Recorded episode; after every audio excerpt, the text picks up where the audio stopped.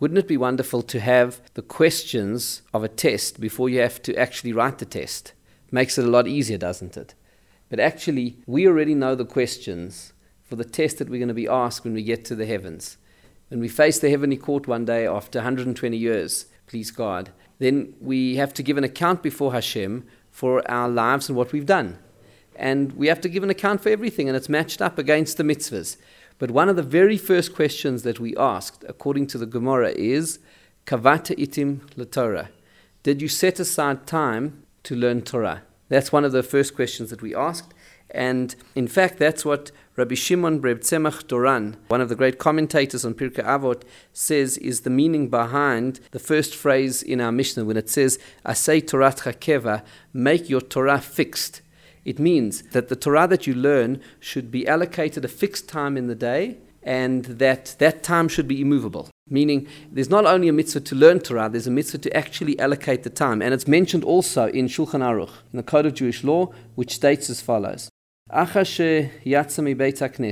person leaves Shul, then they should go to the house of study and set aside time to learn Torah. And a person should ensure that that time is fixed and should not be moved even if he thinks he could profit tremendously from moving that time.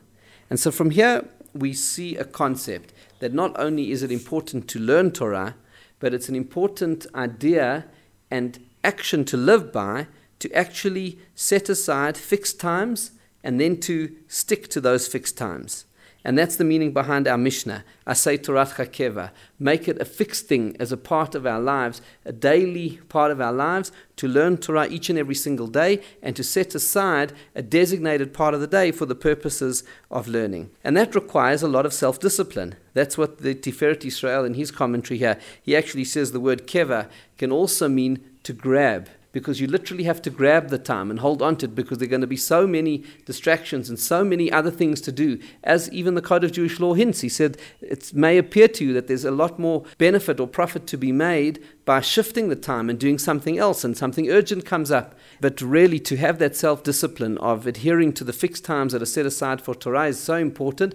And actually, in my experience, it's not so much about self discipline, it's about realizing the inspiration that we get from the learning.